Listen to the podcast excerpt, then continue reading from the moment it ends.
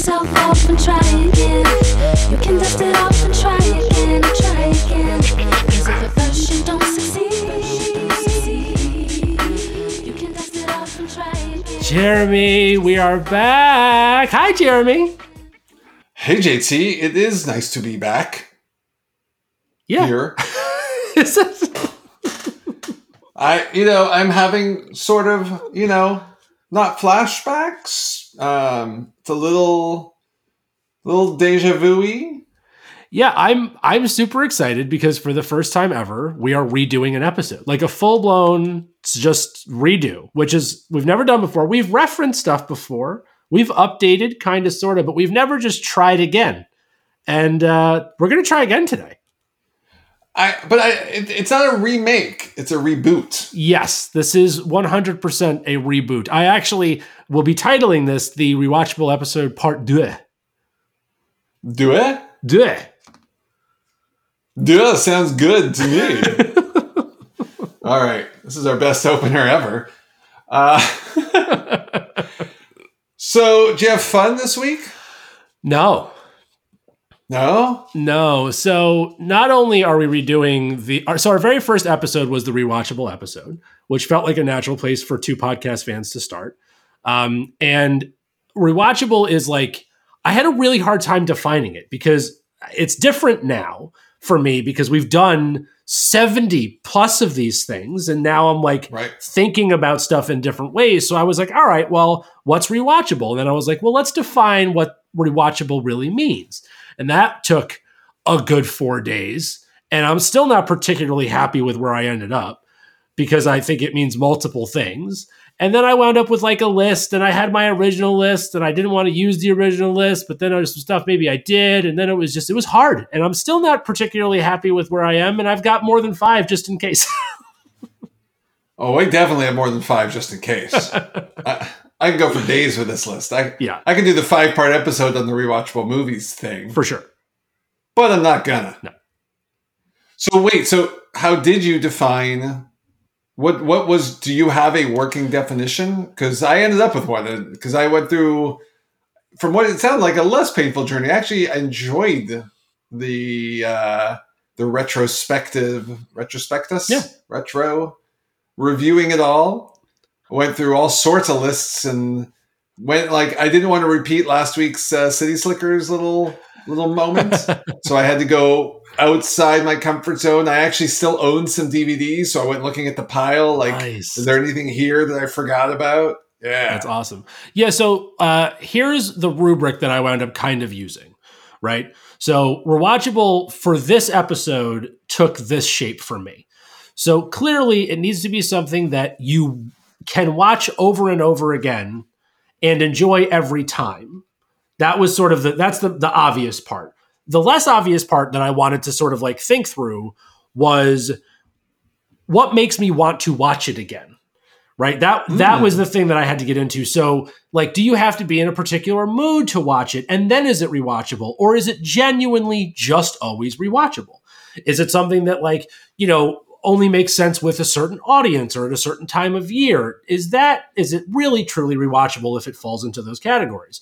So i wound up taking a lens of things that no matter when where or with whom you are with it's just you're it's it's on and you're like yeah i want to watch this again for sure. So you would watch it like with a goat or on a boat or yeah on a plane or in the train. yeah at the mall in a hall anywhere that one could watch a film these movies i would watch Uh, you're you're not uh, you're not Dr. Seuss Jr. over there, buddy. yeah whatever well I, No rhyming. my i did just rhyme well, only the beginning part, the Dr. Seussian version, would have ended up with a word that rhymed with Hall again. i feel very attacked right now i made mine up you used his work so you know what i feel fine I, I think you could have ended with "I would watch them all," and that would have crushed it. well i'm sorry to let you down You didn't let me down. You never let me down, i'm feeling like i let you down No, I, uh, I I like your perspective.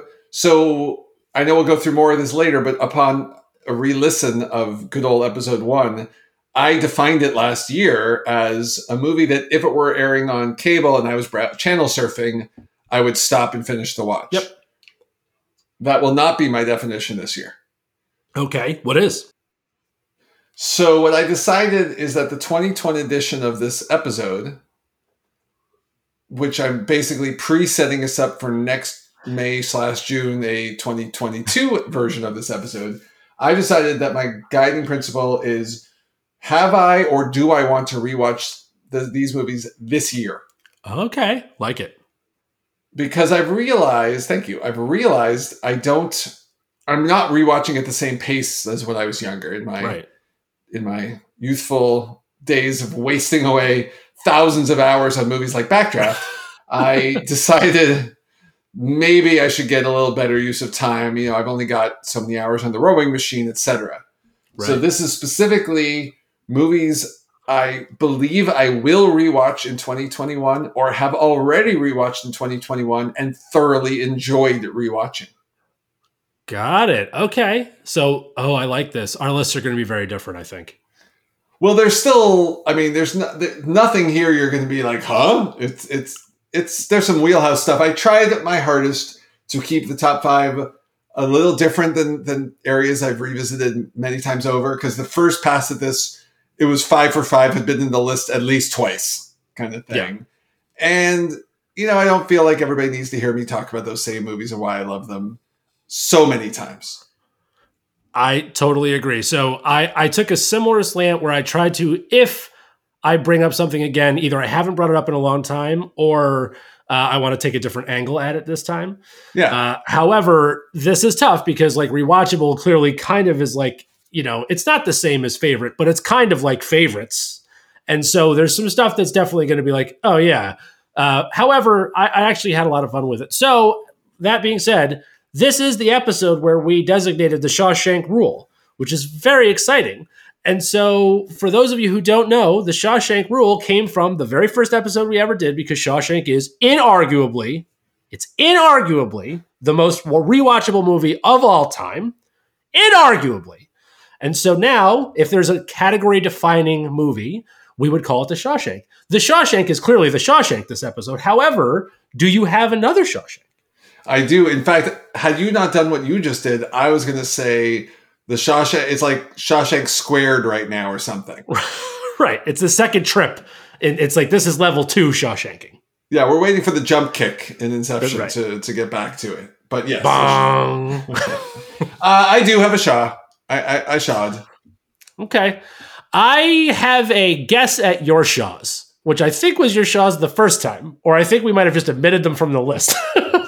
Uh, well, this is the thing because I chose to make it a this year version, and that's not to say that all of these movies would make my most rewatchable movies list, but they were the Sure. ones that that I believe I have a near term affinity for. So I think it actually is a very guessable entry, but I'm not sure you're going to guess correctly.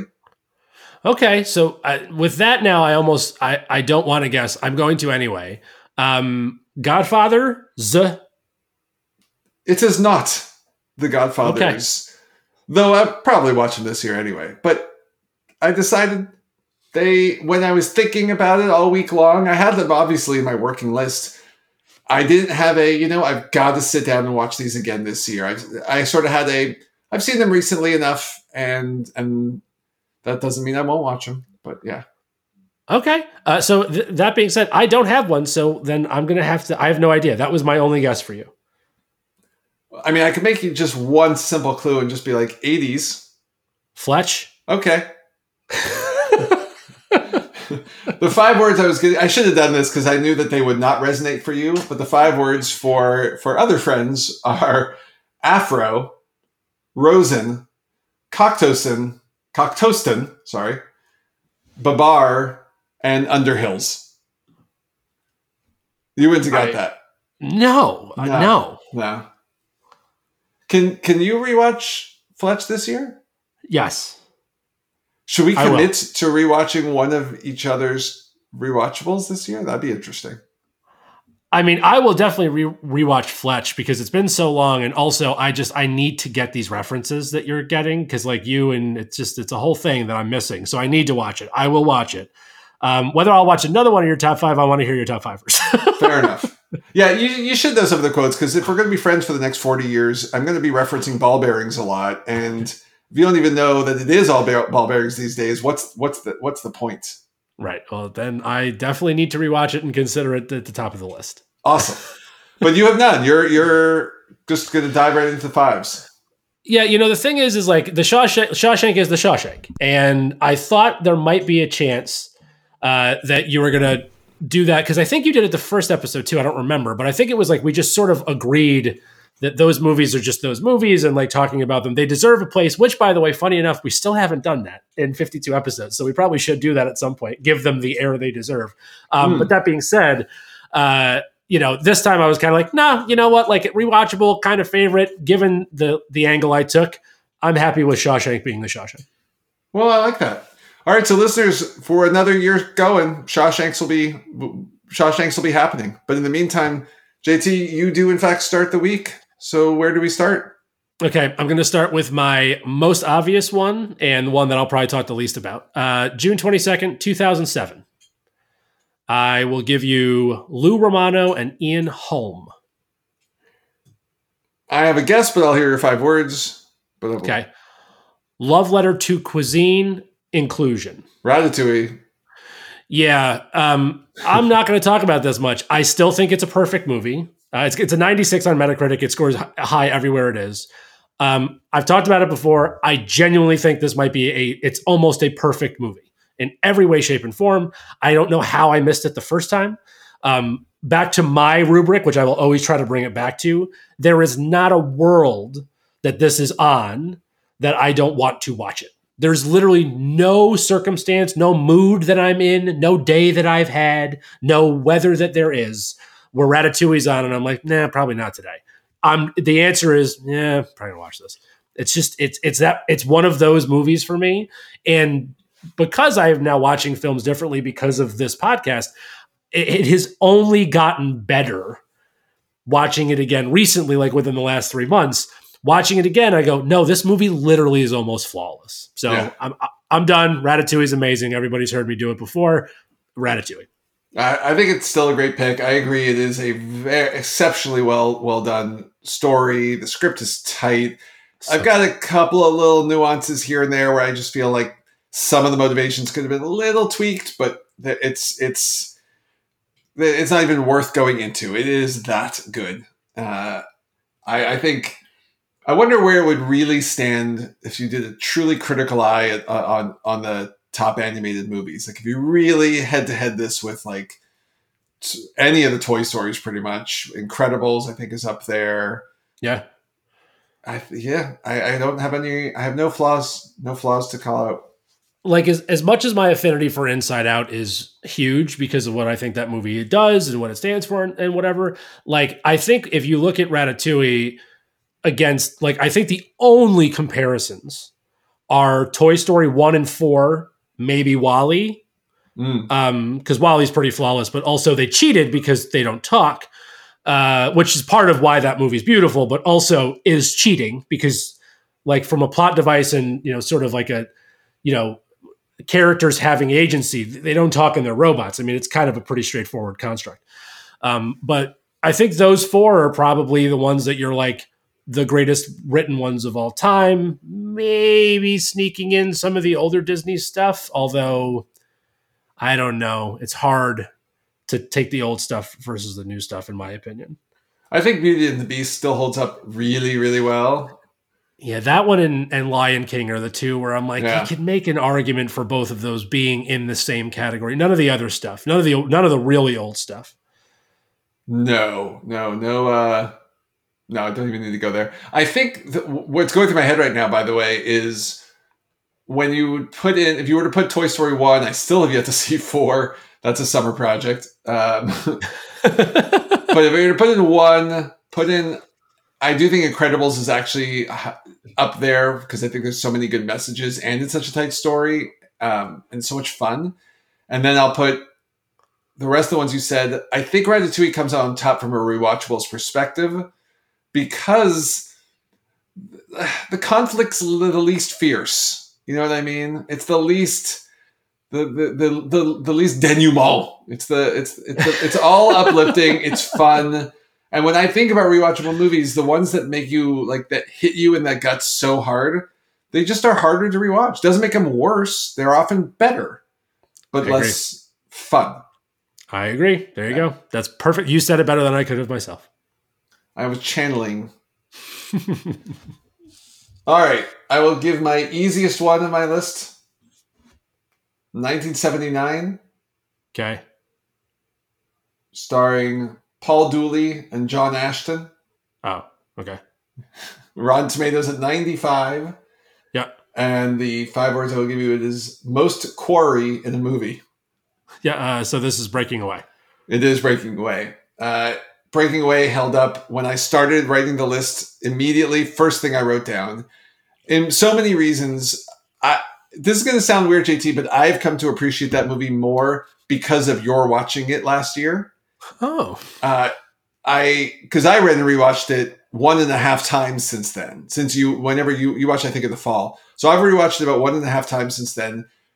And there's something more and more special about it every time I watch it. I don't know if it's a time and place thing. You know, it it sits itself at such an interesting point in particularly North American uh, history or society or whatever. And it's so low key and and the characters are so appreciable. Like you can meet the any of those characters walking down the street and they're believable, right? yeah.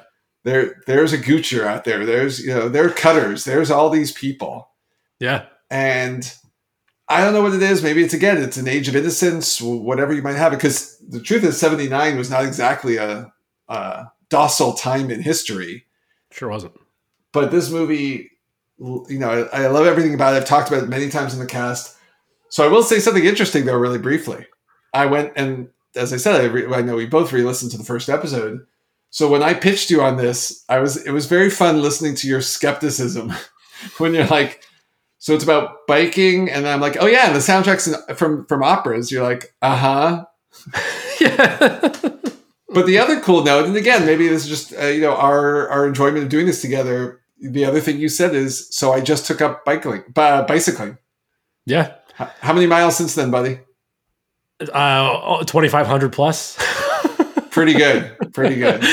you know, it's funny. So first of all, I'm happy to be a part of it. Of I'm happy to be a part of a story of a movie that was already one you really appreciated. So that's really cool. Uh, secondly, of all the movies that you've you've had me watch, this is by far my favorite. Um, I I think the energy of this movie would be impossible to do today.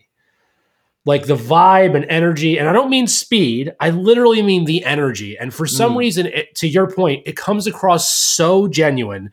So I had this marked as the one from your original top five that I really hoped stayed, Oh, interesting. uh, because this one almost made my top five. wow. Like I really, really enjoy this. It's a little too filmy, which will make more sense as my list goes on. Okay. Um, but in general, I could see breaking away for the rest of my life, specifically if this bike thing keeps up, being a movie that I probably watch at least biannually. There you go. That that's a pretty good. It's a pretty good clip. Yeah, it's pretty good. And you know, clips. There's a there's a bike joke there that no one cares about, so I'll just walk right past it. All right. so yeah, I don't have much more to say about the movie because I've I've overtalked it, but uh, it's still That's up great. there, and and it's literally been on like sitting in front of the PlayStation, ready to throw in at any given time, even though it's streaming on on Prime or whatever. But uh, if you haven't seen it, this is now two straight years of me highly vouching for this movie. Give it a shot. Let us know what you think. yeah, it's so good. You should everybody should go watch Breaking Away. Uh, okay, me next. March eighth, nineteen ninety six. I will give you Calista Flockhart and Christine Baranski. Calista Flockhart, Ally McBeal was in a movie She was that you love. love. What movie that came out in the mid '90s is JTT in this? No, no JTT. Okay. Therefore, no Chevy Chase. Well, I got no guesses so far. Let's get the five words. Okay, I'm very proud of this. Five words, by the way. Young wedding is a drag. Oh, um, is this the Birdcage? It's the birdcage. Nice. Yeah. Yeah, I know you love this movie. I don't. We've talked about this. I don't remember well enough. I don't even, for the life of me, I can't picture Ally McBeal in the birdcage. You could tell me she was like the, the female lead, and I still it's blanking for me. so she she was like so she's the daughter who's marrying the son. So she plays a pretty major role. Uh, obviously, the real female lead in this is Nathan Lane. Right. Um, and this movie, so I used this movie once before, and the only time I used it was in the Hackman episode. Uh, and I, I, I mentioned back then, which I will very quickly again, like this is one of my mom's favorite movies. I watched this movie a ton, so it's definitely a sentimental favorite. But again, back to the rubric, right? The thing about this movie is I don't think it requires you to be in any state of mind. And I think it's indifferent as to the state of mind that you're in for you to enjoy this movie every single time. Uh, Nichols is a genius. Uh, this is Robin Williams at his absolute best. Uh, him and Nathan Lane playing off of each other is beyond amazing. Like it's just it's so so good. Uh, one of my favorite like little pieces of trivia about this particular movie is that Nichols required the first take where Lane and Williams stayed on script because like they he would force them to because he knew it would never happen again. So first take of every single line they read had to be on script. So he had at least one shot of it. And then the rest of the time it was just off the off the chains. And you can tell. Do we know what percent of those uh, entries? That'd be a cool, cool bit of trivia. It'd be amazing. I would there's nothing I wouldn't give to see the raw cut. Like the stuff that wound up on the floor on this movie is probably absolutely absurd. But that's kind of why. This movie is so playful. Like it's such a playful movie. It's such a like it's such like a little bit of a jaunt. There's like there is real human interaction. There's real agency. Everything kind of makes sense. It's definitely a moment in time. It doesn't hold up as far as like a lot of the stereotypes and standards today. That being said, most of the people I know, uh, regardless of where you come from, with very few exceptions, which you know because I don't have bigot friends, uh, but everybody else in my everybody else in my life sees this and loves it. And if for nothing else, Hank Azaria. My my sister and I quote Agador Spartacus way more than any one or two people should. And it's great. And I just love this movie. And again, given my rubric, I really couldn't move it. I was like, no, you know what? The birdcage is on at any moment, at any time of day, in any point in my life. I probably want to catch at least 15 to 30 minutes of it minimum. I feel like I'm going to need to rewatch this this year. Uh, It's been way, way too long. So I'm glad you brought that up, and, and that I think that's the one. Well, we'll see what the rest of the list is, but if if I had to pick one, this might That's the one. I That's want this to be I want this to be the one. So the deal will be I will watch Fletch if you watch Birdcage. Well, we co-watch though. Absolutely. Done. I would love to do that. Done. Uh, in our copious amounts of free time, Right. it's gonna be like 11:45. Hey, ready to watch Fletch? It's a Wednesday. I know. All right. I, I didn't have any particular order to them. Uh, by the way, I, I don't think I disclaimed this strongly enough. The the the positioning of top five versus Pong was probably the hardest uh, line to draw this this time around. So yep. I think if I did this podcast half an hour from now, it might be a shuffled order. Same. So, but these were the five that I really felt most strongly about for again for 2021. 2002, oh wow. Rotten Tomatoes of 83. Clive Owen and Chris Cooper. Okay, keep going. I have. This is not my most clever. My my five words aren't the most. This is not my strong week. You're stronger already. Let's go with best spy movie this century. Best spy movie this century. Strong opinion. Clive Owen in a spy movie. So it's not what I originally thought it was, based Oh, on the Clive What, Owen. what did you think it was? Uh, the Spike Lee movie that I can't think of the name of right now. Oh, Inside Man. Inside Man. Yeah. It's Um, a great movie. Also highly rewatchable, by the way. Yeah. Hi- highly uh, rewatchable considering the amount of uh, of unveils in that movie, and Yep. and yet you're totally fine seeing them again. yeah. Yeah. Yes. I just I'm not going to say anything else. Nope. Okay, Clive Owen, 2002 spy movie. He wasn't in Michael Clayton, and I think that came out at some other time. So I have no idea. Uh, Bourne Identity. Oh God, yeah. All right. Yep. That was stupid, JT. Yeah. Okay. So this is a movie I've loved since it came out. I don't think I've talked about it before. If I did, maybe once briefly. I, I'm sure it's made some pong lists here and there. And I realized the trigger for this one is actually my son was having a backyard movie night with his buddies, and they he picked it, and I'm like, oh, but I wanted to watch that one with you, and and this is what happens when they become teenagers. JT, they would rather watch movies with their friends some of the time, not all the time, but a lot of the time. So they up and watched it, and I was like, well, then I'm going to rewatch it, and Right. and, and I haven't actually yet, but I'm I'm like I'm itching to. It's it's back in my watch list. It's back in all the places to remind me to give it a shot. But it's not going to be like a rowing rewatch. This is like sit down one night, get the the popcorn, Reese's Pieces, a, a, a treehouse beer, and I'm not maybe two, and, and some other some other some gummies, gummy bears, gummy worms, gummy worms. I'll go with gummy I'm a worms. I'm a sour patch guy. Oh, you know what? Yeah, yeah, yeah. Let's go Sour Patch because I already got the different sweets in there. But Yeah. Bourne Identity's got to come this year. I think it's such a great movie. I think it it's probably a little underrated because it's an, it's mostly an action flick. Yeah.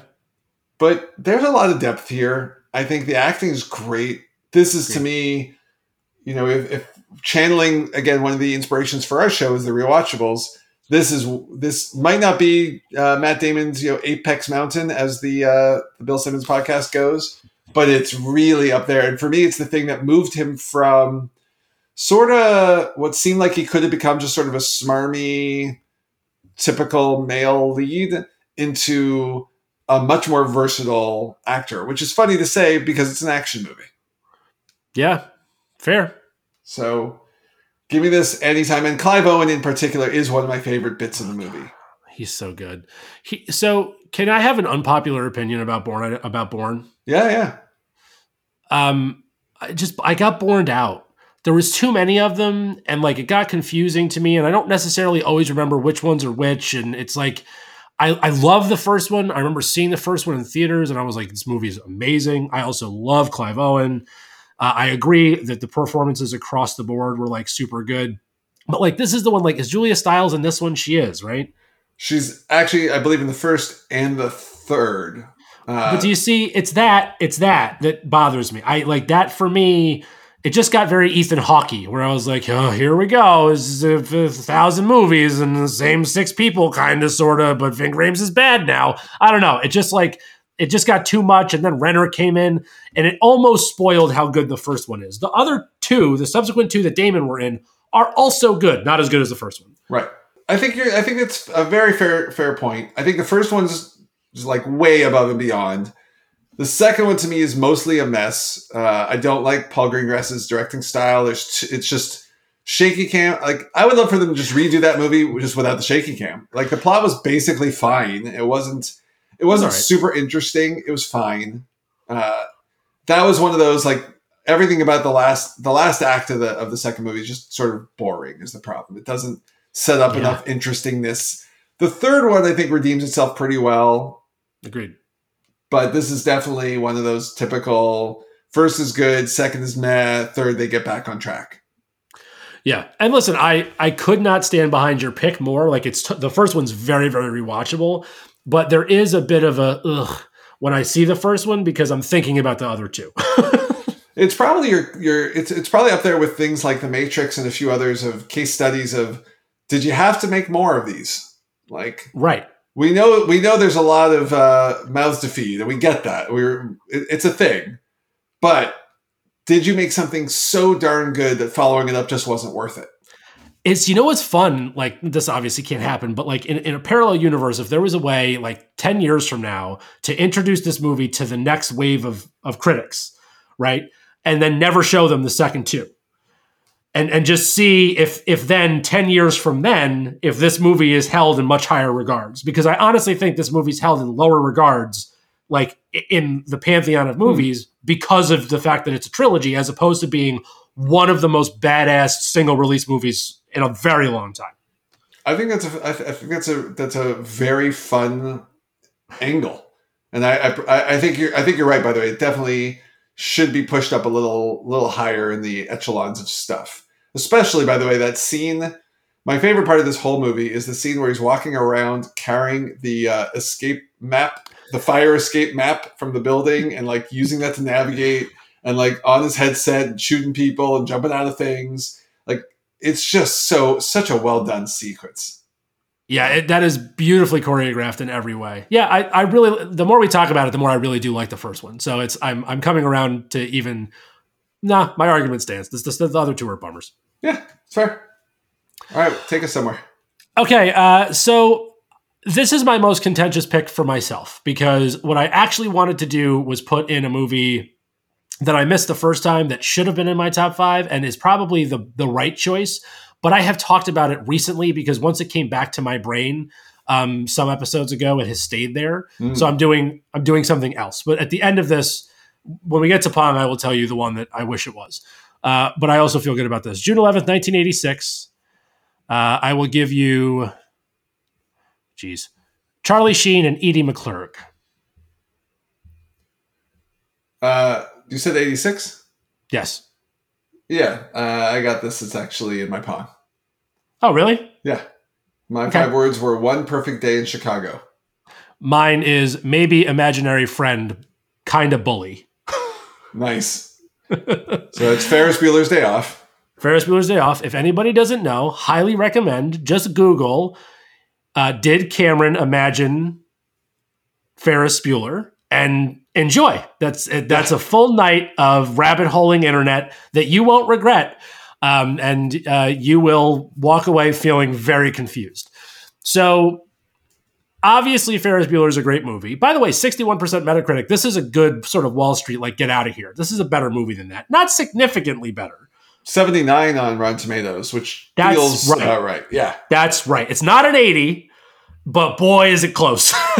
it's like real, real close. I, I I don't know. It might be it might be an 81. I mean, it's the the more the 80s are behind us and the more 80s movies date themselves, I find Ferris holds up. And that's actually part of where I was going to go with it. So you keep going and then I'm going to throw my opinion in. Well, so here's why it's on. This is I'm the reason. Our generation gap is the reason that this is the one that's that I, I put in my li- list. Hmm. This movie came out in '86. It shouldn't be a big deal to me. Right. I had all of the derivative work of Ferris Bueller, of which there is a there is so much, so much. I had 16 versions of my own Ferris Bueller, and Ferris Bueller's Day Off was so damn good that I prefer Ferris Bueller. And that's not true for me in a lot of other stuff, right? Like it's kind of if, if you really zoom out and think about the movies that are able to do that, it's things like Star Wars. It's Mhm. like it's it's things like Indiana Jones, like things that change the way movies were made and are considered the greatest. This had that kind of effect on all the movies that I saw as a 10-year-old all the way up to a like 20-year-old. And yet this is still the one that I prefer because it was that freaking good. Yeah, I think that's really well said. I think you you definitely had boy, you had the 90s, so you had a lot of Ferrises. All, All your movies were Ferrises. All of them. How many times did JTT play? I'm just going to talk about him all the time from now on. By the way, how many Ferrises did he did he do? Well, listen, there, JTT was Ferris, uh, Devon Sawa was Ferris, and everything. Like there was like a, we had a whole grouping of Ferrises just running around being Ferrises. Not to mention Zach Morris, who was like a, a worse Ferris. Like Right. th- like all of this stuff. Like he is the archetype for all the things that I watched in every show. There was always a Ferris. There was always a Cameron. There was a Sloane. Like literally, that's it's a direct comparison. I, I wonder. I bet you you don't have either a Saved by the Bell or a Malcolm in the Middle without a Ferris Bueller. No way. There's no way. And if they were, they would have been terrible because they would have gone off of like St. Elmo's fire or something. like it would have been totally different. Less than zero. uh, I th- I think that I think that's really well said. I think for me the inspiration here, by the way, was actually also my son Sam. Uh, another backyard movie night. We like those, obviously.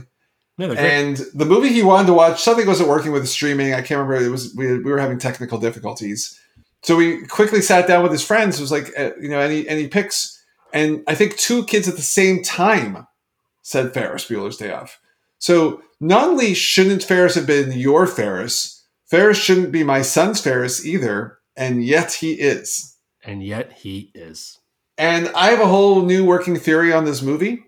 Uh, which, Ooh. yeah, yeah, yeah. I, I went deep. I got actually. It's, it's funny. I went. I, I left some notes when he watched it because that evening I had some thoughts about it, and now I can't find them. But but I do recall the central theme is. I think what Ferris Bueller is really about is it's something around freedom and and living life. Right. It's something about. You know, you can make all the parallels, especially in modern society, and like a lot of unpopular opinions about work and our puritanical ethic that, that's overstated in modern culture and all these other things come down to like are we living the lives we want to be living? Or are we living the lives like we think we're supposed to be living? And ferris bueller's day off is exemplifying the life we want to be living you know i went deep and i got a little emotional about it and as again same effect is used from doing this podcast and thinking more about movies and more about themes but when I rewatched it most recently, which was this year, with my littler kids who were laughing their heads off, also, Mhm. I kept thinking to myself, "Is like, what is going on here that's so special?"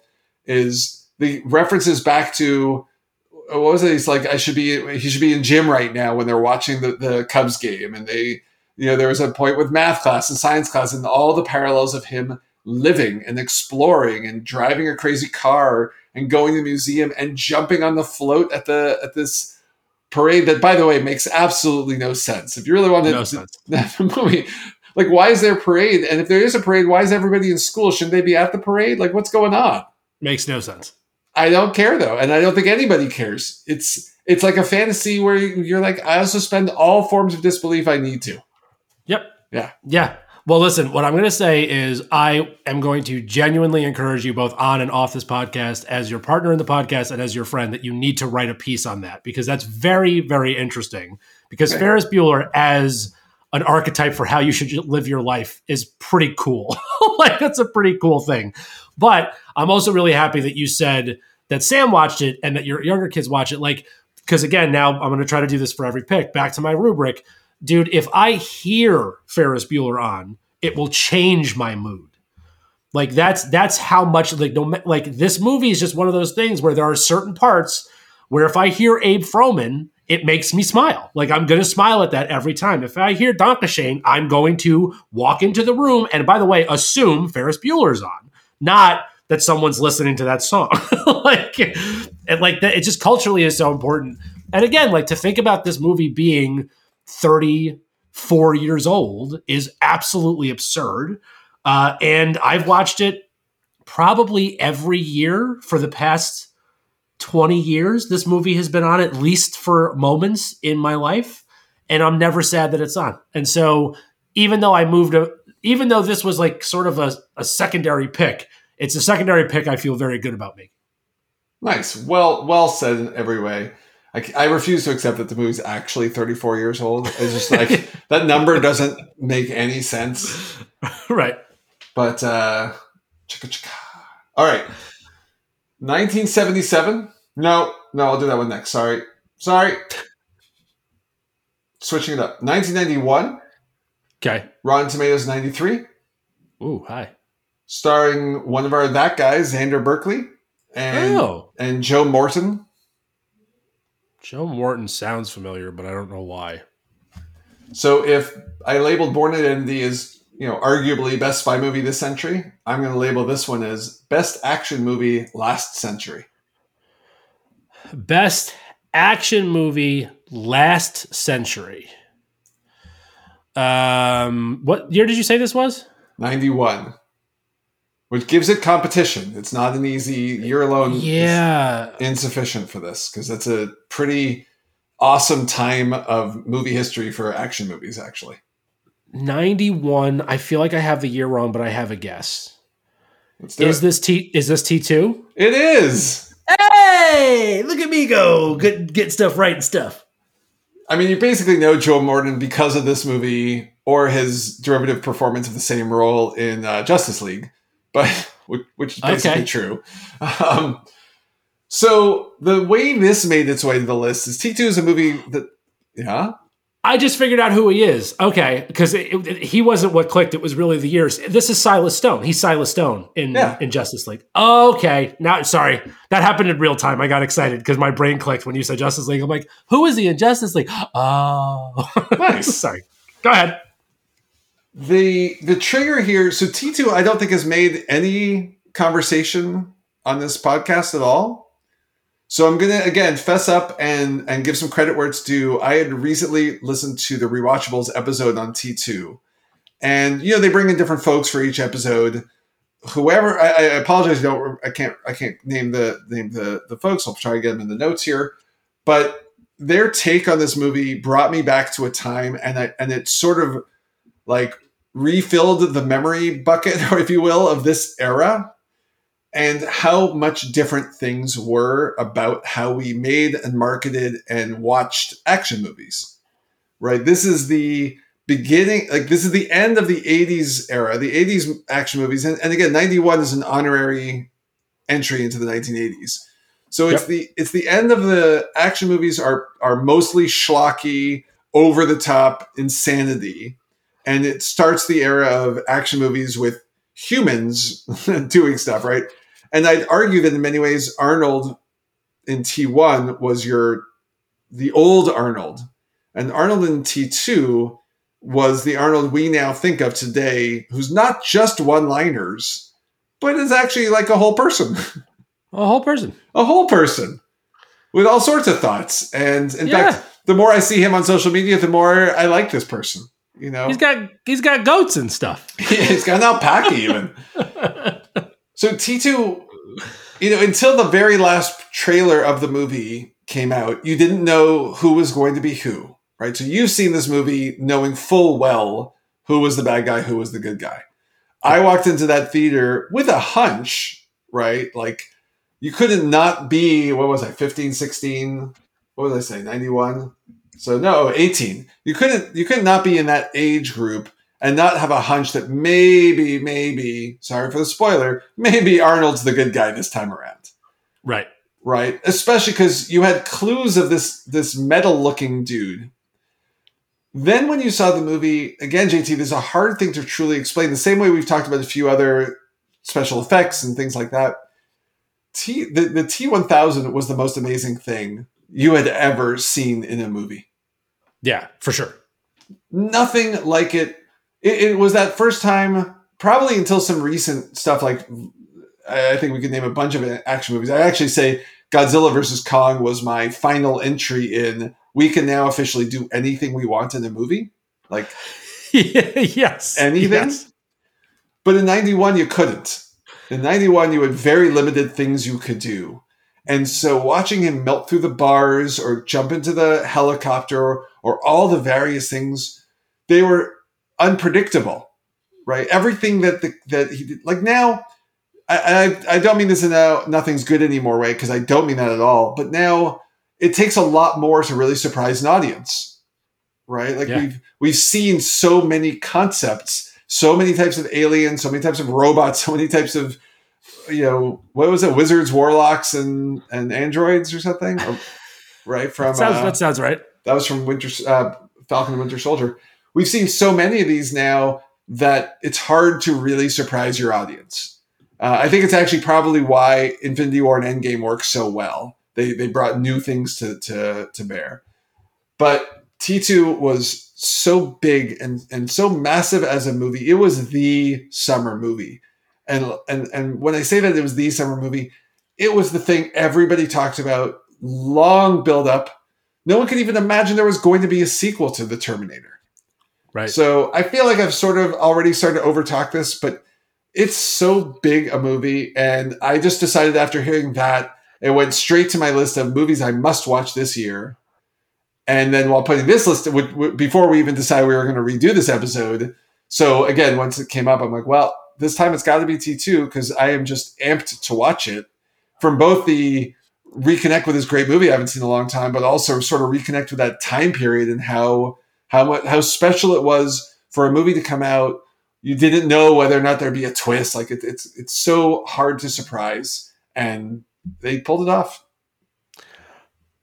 I mean, yeah, I, there, yeah, this is a great pick. It's actually funny. I've been thinking recently that I need to rewatch this movie because I've not seen it in a while, and I've seen it a lot and loved it every single time. And you're right, I, I had the benefit of knowing what I was walking into. And by the way, still mind blowing. Like you know, ten year old JT or whatever when I first saw this, probably eight or nine.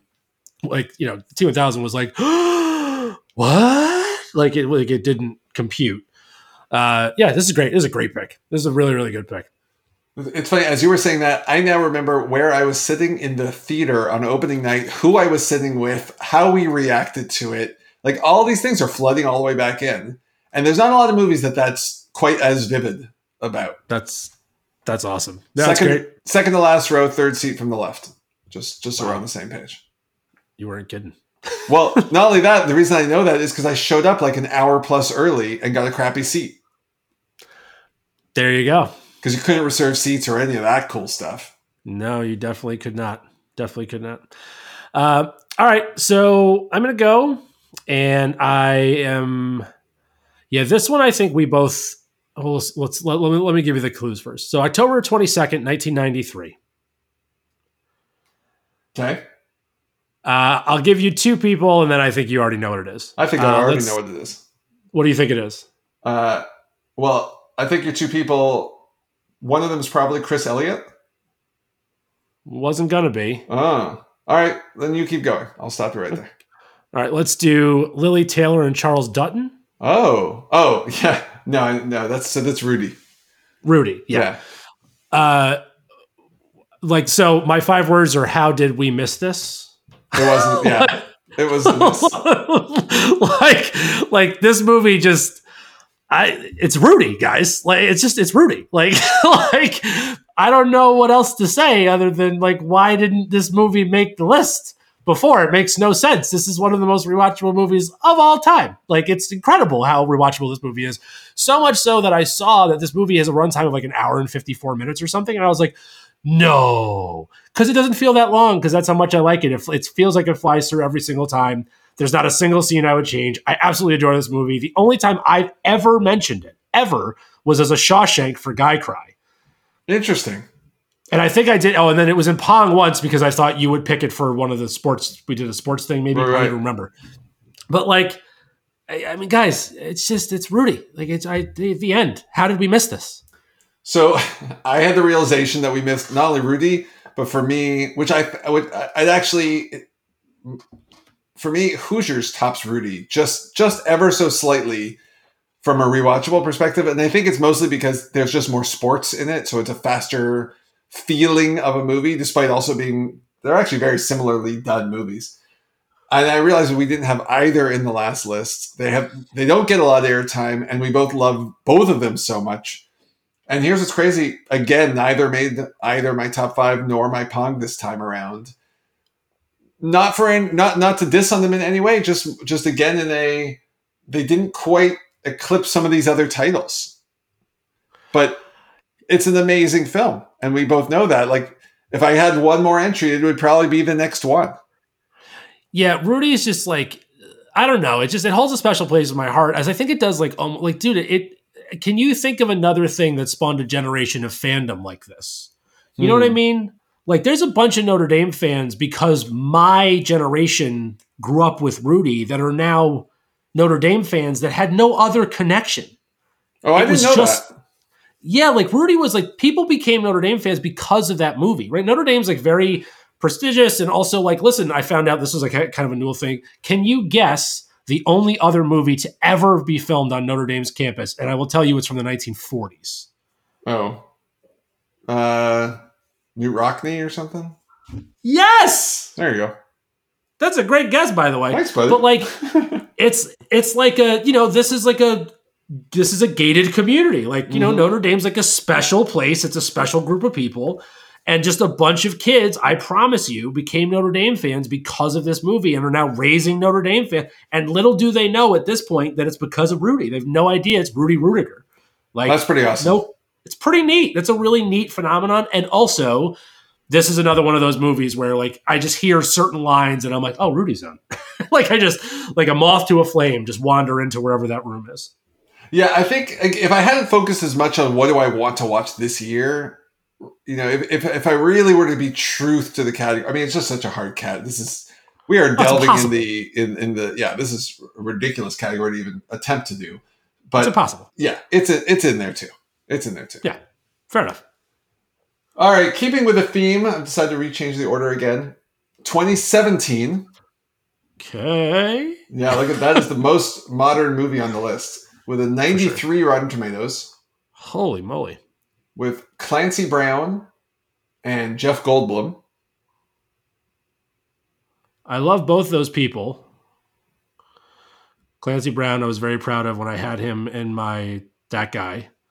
That was a great Um. I love Clancy. Yeah, I f- he almost made my top five picks of the year. I really like that pick. Uh, I don't know yet. Go ahead. All right. Third time's charm. Led Zeppelin. Thor Ragnarok. Correct. So that was gonna be my guess. I should I I probably could have guessed that before. If you made me guess before, that would that's what I would have said. Okay. First of all, I love this movie. Please go on. It's somehow it keeps just coming up for me. Like we watched I watched oh when we finished watching Falcon the Winter Soldier with the with the boys, we had some free time and I'm like looking around I'm like, all right, let's watch some Ragnarok. When good. it it's it oh, this was the movie. Oh my gosh. Sam, if you ever listen to my podcast, you're all over it today. This was the movie that the kids wanted to watch and ended up swapping out for Ferris because we were just having technical issues with Disney Plus. So I love Thor Ragnarok. I can't quite describe what makes it so special for me. It the world is fun. I think it might be, believe it or not, Jeff Goldblum. I think he is the he might be the rug that ties this movie together. If I were to go to I gotta be honest, I had pre-planned to use that line somewhere today. Because you used it in the first episode and I didn't pick it up. Sure did. so there's it's such a it's such a fun movie, right? It's such an example of making modern action comedies. Like you think about it, 2017, it's a charged time to make comedy at all. And they pull it off. They do it in a franchise that had been pretty middling. You know, Thor 1's fine. Thor 2's generally considered one of the weakest links of the MCU. And all of a sudden, Ragnarok shows up. I didn't see it in the theaters. I didn't. I was like, oh, one day I'll just watch this. I and then finally I did, and I was like, oh my! I think the marketing of it was pretty poorly done because of all the spoilers, Hulk reveals, which they Mhm. shouldn't have done. It's it's fun. The action's compelling. The storyline makes sense. The character motivations are pretty good. I got a couple of issues with some of the Hela stuff. Like you're sort of watching two completely different movies the entire time until about I think it's about 15 minutes till the end of the movie, and then all of a sudden they collide the worlds, which which can be fine.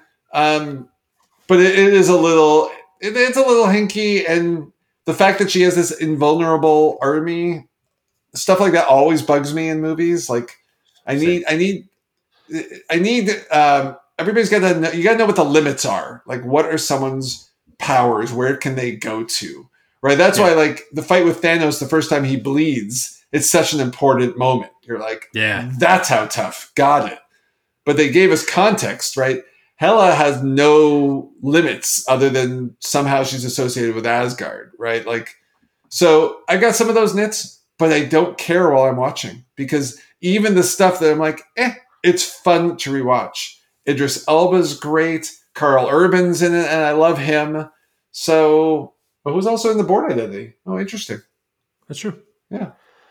Yeah. Uh, two words Taika Waititi. Yes. I- that's it. I mean, that, like it, everything he did in this movie, it made comics fun again. And I think similar to what Deadpool kind of set the, I think Deadpool set the stage for this, and then Taika made it movies, right? Because Deadpool was like full blown. We're doing something different, breaking fourth wall. Ferris Bueller references, by the way, funny timing. Right. Like it was a whole different thing. And Deadpool's a different character, in fairness. But Taika Waititi, what he did with this movie is he he basically took the cuffs off and said, no, no, no, this can be a good time and still be a kick ass superhero movie. Um, and also, Korg would be the rug that pulled it all together for me because he is easily one of my favorite characters in potentially any movie of the past 10 to 15 years. It's great. By the way, I made a new Doug reference at work today. So I I make new Doug references all the time. Every time that like in my house, my poor wife, if there's a noise anytime in my house, I no matter where I am, you will just hear me go, piss off ghost. Nice. Like every single time. Like I can't not do it. It's so good. Uh, I love this pick. I'm a little sad that I didn't think of it. It probably wouldn't have made my top five, but it's a really, really, really good entry.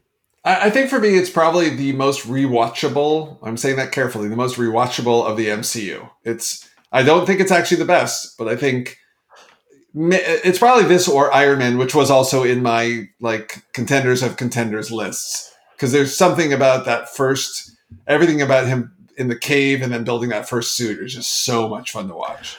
Yeah, see, it's it's actually really interesting. I, I agree. It's not the best. I actually think it is the most rewatchable. And the reason is Iron Man is number two. I agree with you. But Iron Man is nostalgic. The, the Mm. reason I think that we liked Iron Man is because when you watch Iron Man now, you know what Iron Man led to and it feels special. Ragnarok is just a good time. like it has no bearing on anything else. Just start to finish with almost no context. You can kind of land in that movie and go, "This is a blast." Iron Man feels like the beginning of something, which by the way was its intention and it was. Right. And for that they did a beautiful job. But if you remove that feeling, I think Ragnarok's a more re- rewatchable movie. I, I don't know if mine's as much nostalgia as is for you. For me, I think I think what I, I think I like about Iron Man is that it's so much about the like the character arc isn't really Tony. It's really like the suit, you know, and I and I like that a lot. Right. Uh, Yeah, I- that is and, neat. And I do think uh, if I had to pick the other most rewatchable, it's probably Guardians, right? Like, The the, fir- the first Guardians Yeah. is really good. yeah. All right, what's your fifth? All right, fifth and final, March 31st, 2000. I will give you, for the second time in a row, Lili Taylor and Tim Robbins. Oh, that's uh, that's two thousand, huh? Yeah, I got I got it from the cast, but let's hear your five words just for funsies. Uh, what's first, music or misery? Oh, I thought you were going to do some kind of list making reference. I was going to, but then I remembered that this quote was in there, and I really like this quote. It's a good quote from High Fidelity. High Fidelity. So, High Fidelity is my only holdover from my original list. Uh, it is partially because it is a, you know, it plays a genuine role in the creation of this podcast. Uh, the top five is a thing for those of you who don't know. In High Fidelity, you know, John Cusack owns a record store, and hilariously with Jack Black, and I can't remember the other guy's name. Barry is his name in the actual movie. Um, will just randomly go top five random stuff, and then they have to name their fa- their favorite random you know records of whatever the top five was, uh, which Jeremy and I played before this was a podcast, like at bars and stuff when we ran into each other because it's a fun game and we're nerds and we like stuff like this. However, that being said, uh, this movie is also just so freaking good. It's such a great book.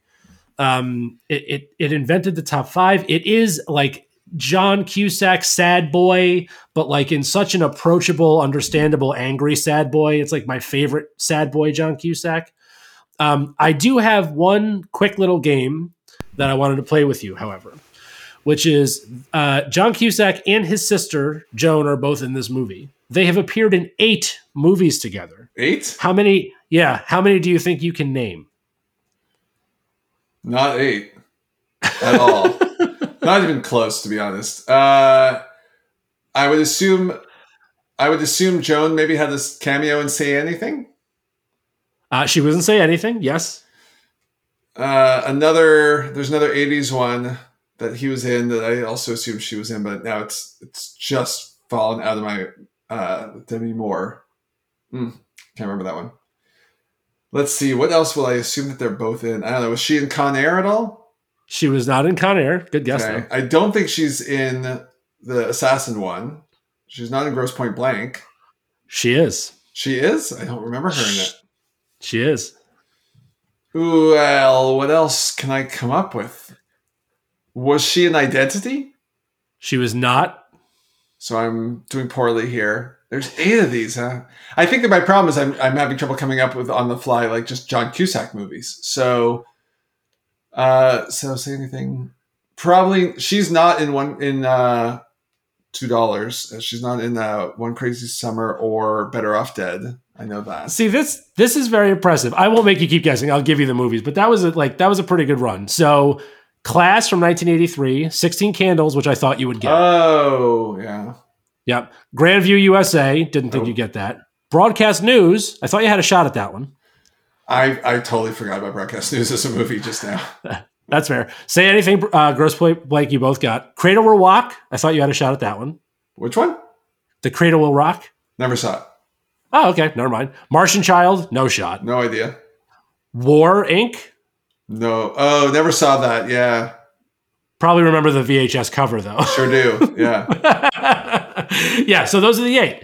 Um, Ah. I just I just thought that was very very interesting. So yeah. Anyway, uh, I love this movie. High Fidelity is the best. I we actually haven't I haven't talked about it. I think since the first episode, which is crazy because this is like if we just did a what are your top five favorite movies. I usually sneak High Fidelity in there just because of the top five thing. Um, but also because I think I talked about it probably in the first episode. Like I thought this was going to be my life. I, I, you know, miserable dude owns record store, yells at children uh, to get off his lawn. Like this was a thing that I was going to do. Mixtapes are still very important to me. I make playlists for friends. It's like a, it's part of my love language. Uh, but I also genuinely do think that this is like a this one rides the line a little bit. There there are moods in which this movie probably doesn't fly, um, but not for me. There's no mood I could be in where High Fidelity would not be a movie I wanted to watch. So funny enough, this was in my Pong list till about 20 minutes before we started recording. And then something else just sort of pushed pushed it down because I started rewatching it. So that was one of my things is I started looking at my list of what of these have I actually fully or partially rewatched this year. And I got I, I, I it's one of these so you know I'm doing the rowing thing. Basically if a movie ends mid row, I have like four or five movies that I'll just like continue advancing in. right, perfect. Yeah, and they're all these kind of movies that I just I've loved and seen a billion times. So great pick. Fully again, if we had recorded half an hour earlier, it would have been in my at least my Pong. That's where it was sitting at that point. Perfect. All right. For my final for the day, 1977, Okay. with a Rotten Tomatoes of 96, Okay. starring or including Christopher Walken Love love him. and Paul Simon. Uh, what? Yep. Which Paul which Simon's probably means you might not know the movie because I think if you heard that combo, it's a. I don't think Paul Simon's been in enough movies.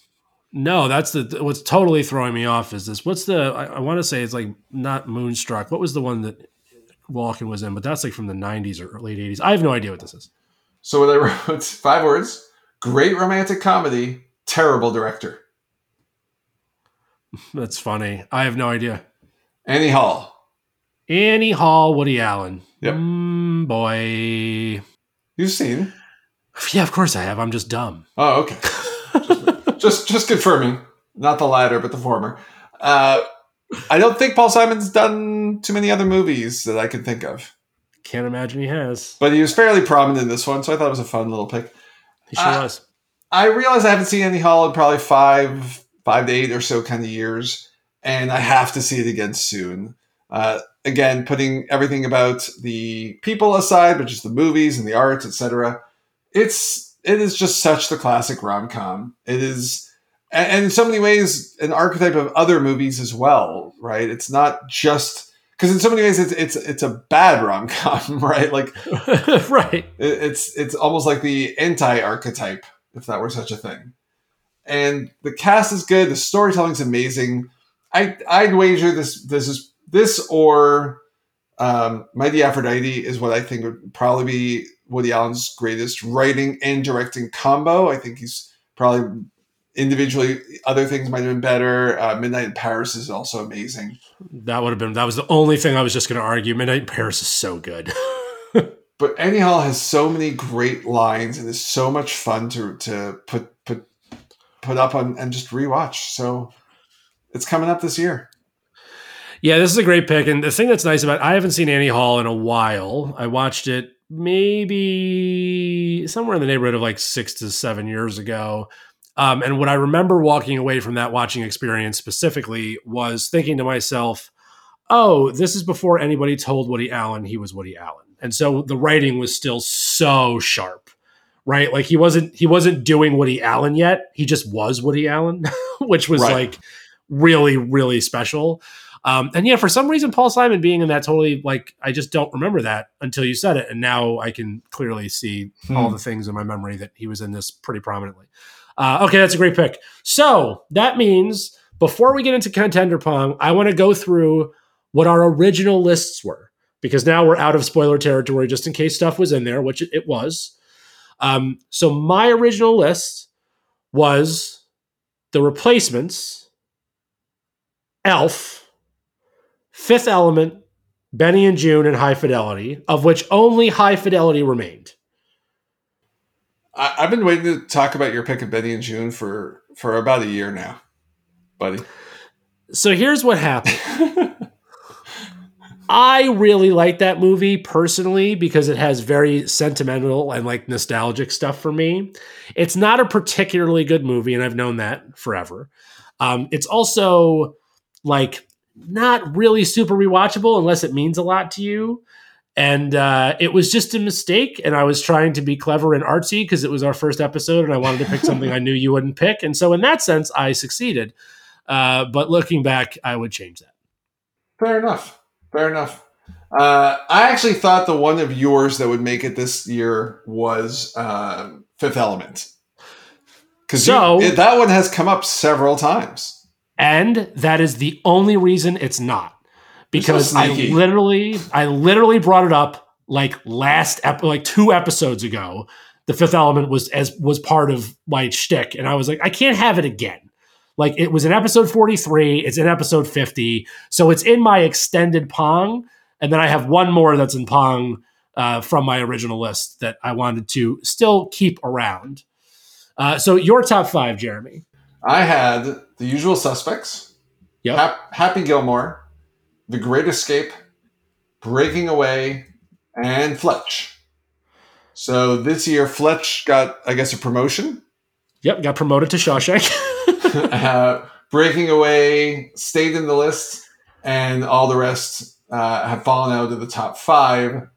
Though, funny enough, when I started writing the list, before I had gone back to look at what I had recorded, The Usual Suspects was, I think, the right after Fletch, I think was the second thing I wrote down. yeah, that tracks. I was so I wasn't sure you were, what you were going to do with Fletch. I mentioned earlier that I thought Breaking Away was the one that I had earmarked. I'm like, I really hope he keeps that in there. And then The Usual Suspects was one where I I didn't think Happy Gilmore or Great Escape would make it again. I thought Usual Suspects had a, had a fighting chance. It, it, there's no reason it's not like you know again impossible category. I still love Usual Suspects. I think I think I had this minor rubric in my head of for all people are the how rewatchable are these like and the truth is um, you know Usual Suspects for many people if you've seen it and you know what's going on you're not going to rewatch it again. Yeah. I'm the opposite. I rewatch it to see all the cleverness of the nuance and where it's going, how they did that so for and I can still keep doing that and keep enjoying it because I'm crazy. So That's perfect. All right, so let's rip through contender pong really quick. Uh, these are the ones again. This this category is impossible. I have like a hundred movies that I wanted to put on here, um, but I didn't because time. Uh, so instead, I will start with the one that I said I would reference later. So this is the movie that I kind of wanted to talk about instead of Ferris, but didn't. Uh, April 26th, 1995. My five words are, you got knocked the oh, that's Friday. I almost had that. Yeah. So Friday is just a movie that I, should have been in my very first one. And now that I remember that Friday is a movie I can pick, I think I've picked it twice in the past like 10 weeks. And so I just didn't want to pick it again. But just to be clear, Friday is like out of this world rewatchable. Uh, I agree. It, it was in my pong. The the again the, the hour earlier episode doesn't have did have it. right. All right, my first one, and these are in no particular order, just as as they ended up. 70, 1973, Rotten Tomatoes 94. Are we doing the the the, the cast or just the five words? Just the five Just five words. There you go. Amazing Con by Amazing Cast. This is 73. Yeah. The now original Italian job was in the 60s. Um, Amazing Con. The original Ocean's 11? Uh, it is The Sting. Oh, The Sting. You love that movie, and I don't I know that movie well enough to like bring it. That's good. That's great. I do. Uh, okay, I'm gonna do July 3rd, 1985. Uh, Beware the flux capacitor. Back to the Future. Yep. Very nice. Uh, it was also in my extra list of all the stuff, you know. Um, I will go to 93. Rotten Tomatoes is 96. 1993, Rotten Tomatoes 96. Repeating, I've Got You, Babe. Oh no, this is gonna make me sad. It's not Hmm. coming to me. I, I had to deliver it very monotone to make it work, but that's Groundhog Day. Groundhog Day. Yeah, you know it's funny. Groundhog Day was like on my. Should I write that down? I was like, nah, no, because there are moods that I again my rubric. There are moods that that would not make me want to watch that movie. Not many, but a couple. Uh, Um, yeah, if I'm awake, I think I want to watch that movie. uh, okay, this one is a little bit of a surprise, I think, but I like it. Uh, October 5th, 2012, Misfit joins Misfits, sing songs. Pitch Perfect? I actually think Pitch Perfect is really, really rewatchable. You know, I've only seen it the once, so it's hard for me to say. I would have to either deliberately put it. I I would probably watch. Here's what would probably happen for me: I'd at some point watch it with my kids, and or it would just stumble onto it, and then then I come to that conclusion. But I could see it. I buy it. Yeah, the thing with this one, this is kind of a fun pick because there's a lot of more obvious ones, but the reason I wanted to pick this, Pitch Perfect is like a harmless movie, which I, I don't like. Harmless movies very often are rewatchable because they're harmless, right? Like no Right. real protagonist, no real problems. It's easy to watch. However, the first Pitch Perfect is actually pretty tight, really, really clever. And there's great music, which you know I'm a sucker for. It's I actually think it's more rewatchable than it is good. Yeah, but uh, which is the hallmark of a lot of rewatchable movies. And by the way, the second, and I haven't seen after that, but the second was just bad. Oh, yeah, yeah. No, the, the, the rest of that that franchise again, back to Matrix, back to potentially Bourne. You did something good. Now stop. Right. Mm, 2015, Rotten Tomatoes 97. Nicholas Hoult, and again, there's no way to not give this one away with cast, but Zoe Kravitz. Oh, what a lovely day. Um, yeah, Zoe Kravitz and Nicholas Hoult. This is um, I don't for some reason I can't get past X Men stuff. But she's oh, no, you're 'cause the- thinking, yeah. Um, but I can't get it. But also, we're not doing cast, so don't do that again. But what was uh, Okay. what was the fi- what is the five words? Oh, what a lovely day. yes. I can't. Yeah, I don't know. What is this? Mad Max Fury Road. Mad Max Fury Road. Oh, right. She's one of the the wives. Yeah. Oh, dumb. Yeah, that's great. It's funny. This is another one. Same thing. Had it on my like short list and went, uh, I could probably be in a mood where this would be a little too much.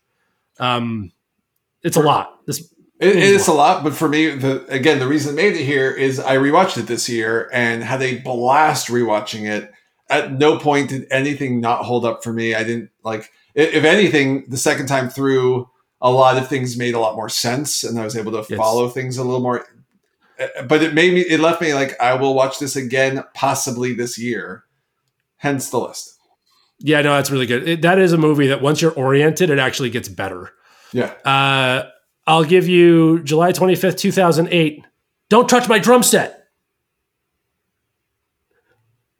it's is it Whiplash? No. School of Rock, Nope. Ooh, that's a good one though. 2008 with drums, clearly a comedy. Hmm, Brendan, don't touch my drum set. not helping. Super bad. No, you're you're in a pretty good rate. So basically, I just removed one Will Will Ferrell movie and put a new one on here. This is Step Brothers. Oh yeah, Step Brothers is fun. Step Brothers is Again, fun. not particularly good, but if that movie's on, I'm like, now I'm watching that for a while. Yeah, yeah, good one. 1980, Rotten Tomatoes 73. We're on a mission from God. Spies Like Us. Oh, oh. I would rather just you have not guessed than guess that. It's Blues Brothers. Buddy, you can we do this all the time. Like it doesn't come up often. This movie's not a big thing for me. I don't care. It is for me. no, but like the the the frustration and sadness that I don't get this movie is going to continue because it's this also is not one that's really high on my list to see again. It should be. All right, maybe it will be. We'll see. Some I, I would Uh, I would actually wager most people my generation would put this above Fletch. Most people. I, I have a particular affinity for Fletch, but There's no doubt that this is an important movie that people love. I ha- I've seen it maybe twice, and it just is not one that resonated with me. And other the, the music scenes did, like the diner Sure. scene does, like for sure. But like in general, it was just like, yeah, all right, I get it. I guess it's cool. Uh, all right, this is my last one, leaning fully into my millenniumdom. Uh, July 19th, 1995. Way harsh as if. that's clueless, right? Sure is. Yeah. That's that's I enjoy Clueless and- I would definitely rewatch it, but it wouldn't it wouldn't come up that high. That's that's a generation thing. Big time. Love that movie. That movie is purely a nostalgic pick. Yeah. That Clueless is probably like the millennials uh, weird analogy, but like Breakfast Club, right? It, I was literally just going to say it's Breakfast Club. It's the Yeah. same thing. it's much less it's much less serious than Breakfast Club, but that's okay. Yeah, well, we were a less serious generation. Yeah. Uh, 2000 Rotten Tomatoes 94. Terrier, Bloodhound, Weimaraner, Shih Tzu. Uh, Christopher Guest, um, Best in Show. There you go. That's great. It's funny because Waiting for Guffman is actually my favorite of his, and Spinal Tap is my second favorite. So this is my straight up third, undebla- undebatably in my head, this is my third favorite. But I do think it's actually the most rewatchable of them all because it's just fun from start to finish. I recently rewatched both this and Guffman, and I respect Guffman so like it, it's got such a special place. It's my Rushmore to uh, to to Anderson Sure. But this one's more rewatchable by a lot. Yeah, this is a special kind of goofball movie. Like it's a, it, there very few movies are like this one. Um, okay, so we have officially closed the books on our first ever part deux, but you've got more. I got one question for you, JT. I wanted us to do one more little exercise. Okay. So going back to last year's top fives. Yes. So we're gonna have to identify of those five, how many of them have you actually watched in the past year? Ooh, cool. Um, so my top five in the past year: Elf, yes. Fifth Element, yes. Um, technically breaking away on your list, yes. and, and Happy Gilmore on your list, yes. So I've seen I've seen four. nice. Uh, all right, if we're including both lists, it gets interesting. So, Happy Gilmore, I've rewatched. Great Escape, I've rewatched. Breaking Away, I've rewatched. Elf, I've rewatched. And High Fidelity, although halfway. So, four and a half, I guess. Pretty good. Not too bad. So, we'll see a year from now how many more times we've watched these movies. And were we right? Well, well, you're definitely right because there are things you want to watch this year. Um, however, what was definitely going to happen is you're going to watch The Birdcage and I'm going to watch Fletch. Um, but instead of what we're going to watch, we have to talk about what we're going to talk about. Jeremy, on our next episode, is it me? It's me. Can I just always make it you when I just don't feel like it? Yeah, if you want to. I don't really want to, but it is, in fact, you. Okay. So what I want to do next is I want to do the top five actors that you want to have a career resurgence. Ooh. So actors, actresses only, no directors, no producers, none of that nonsense, and they have to be living. We're gonna we're gonna stay in the realm of the living. So somebody who was something and then maybe wasn't as much of something and should be something yet again. But we could agree that the ghost of Clark Gable would have a rocking career these days. Clark Gable is Clark Gable, no matter where you drop him in. He, he'd be a thespian in the 1600s if he need to be. He is Clark Gable. Nice. I like this one. I'm gonna have to do some. This is not a, you know, quickly type out a hundred names. So I like this. Is a great choice. Yeah, this is going to be a thin but meaningful list, I assume. So that's what we'll we'll go for. Um, as always, this was a ton of fun. Uh, please do follow us on the Twitters and on the Instagrams, and if you would be so kind as to rate us on the App Store, I've been told that that's good for the podcast or something. Um, other than that, uh, we love having you. Uh, let us know what your most rewatchable movie is, uh, specifically on Twitter. That's where we like to catalog some of this stuff. And uh, just keep in mind that life moves pretty fast. If you don't stop and look around once in a while, you might miss it.